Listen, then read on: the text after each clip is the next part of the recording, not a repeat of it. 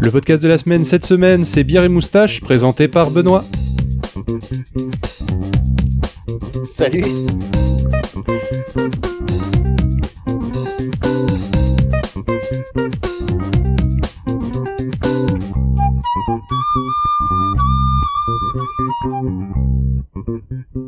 Bonjour Benoît. Salut Phil.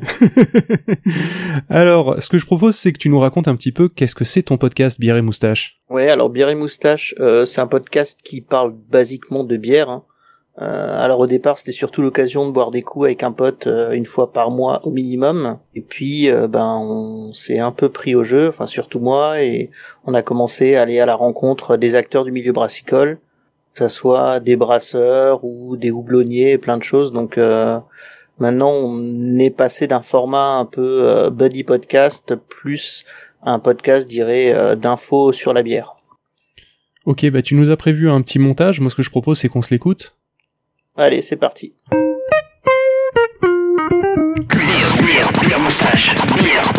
Bière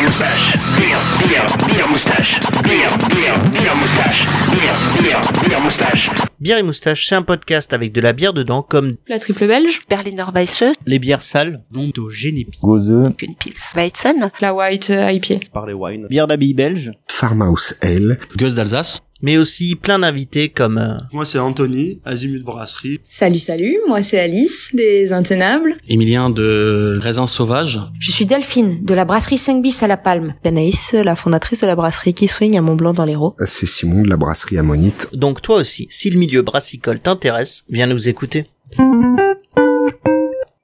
Oui, parce que j'ai vu qu'il y avait des, euh, des épisodes qui étaient euh, relativement courts, d'autres plus longs. Euh, je suppose que les épisodes longs sont ceux qui sont type buddy podcast, et euh, les épisodes courts sont des interviews, d'après ce que j'ai compris? Alors en règle générale c'est ça. Après j'essaye toujours même quand on est euh, même quand on enregistre en, en buddy podcast de de rester sur un format pas trop long euh, aux alentours de 45 minutes.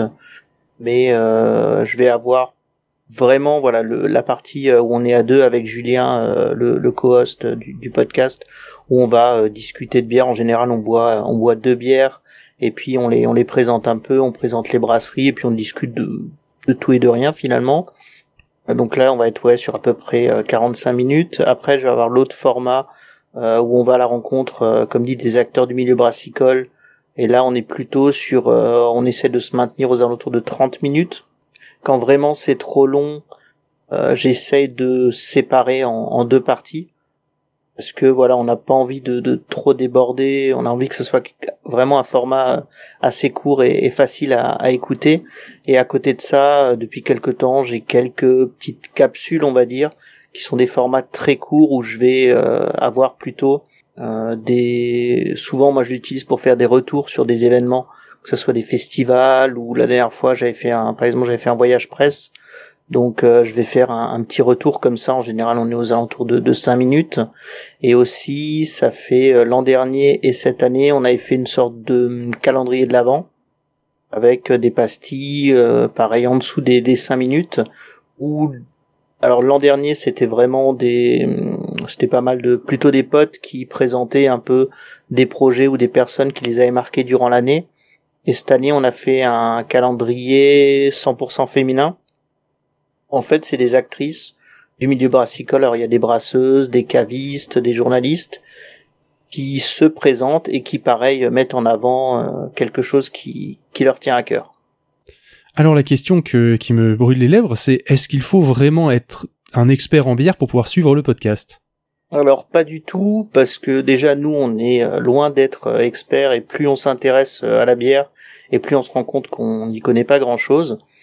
Donc on essaye de, de rendre ça vraiment abordable et l'idée principale c'est vraiment de faire euh, connaître des alors l'idée principale c'est voilà c'est vraiment de faire connaître des la bière euh, mais plutôt la bière craft plutôt que la, la bière industrielle et un peu je dirais mettre euh, c'est un peu absurde de dire mettre un visage euh, sur des bières mais vu que c'est à l'audio, mais voilà, euh, pouvoir un peu montrer que euh, derrière la bière que vous allez pouvoir acheter, c'est, ça peut être au supermarché aussi, hein, mais surtout il y a, y a vraiment des gens qui fabriquent ça et un peu donner envie aux gens d'aller dans les brasseries autour de chez eux pour acheter, pour acheter de la bière et que c'est pas uniquement une bière blonde classique qu'on va trouver en grande surface, euh, type Heineken, Kronenbourg, euh, voilà.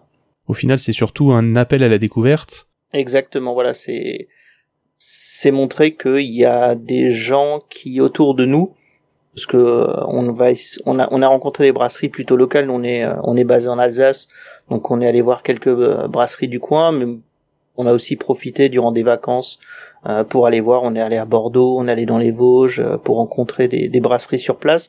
Et voilà, c'est un peu donner l'envie aux gens de de dire tiens, est-ce qu'il y a des brasseries autour de chez moi?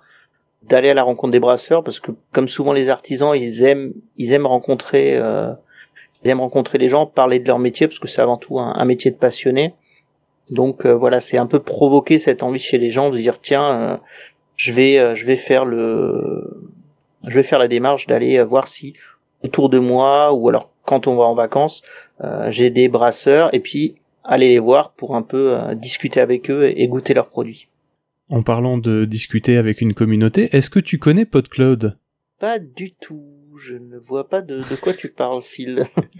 Alors bien sûr que, que je connais pas de cloud. Est-ce que tu peux nous parler de ton euh, de, de de ce à quoi ça te sert, si tu t'en sers, comment tu l'as connu, et ce que tu en penses? Alors euh, je me suis, j'ai essayé de me, me rappeler comment j'ai comment j'ai connu PodCloud et je crois que c'est euh, tout bête. Euh, je crois qu'à l'époque je cherchais un hébergeur et quand j'ai démarré le podcast, moi j'y connaissais absolument rien.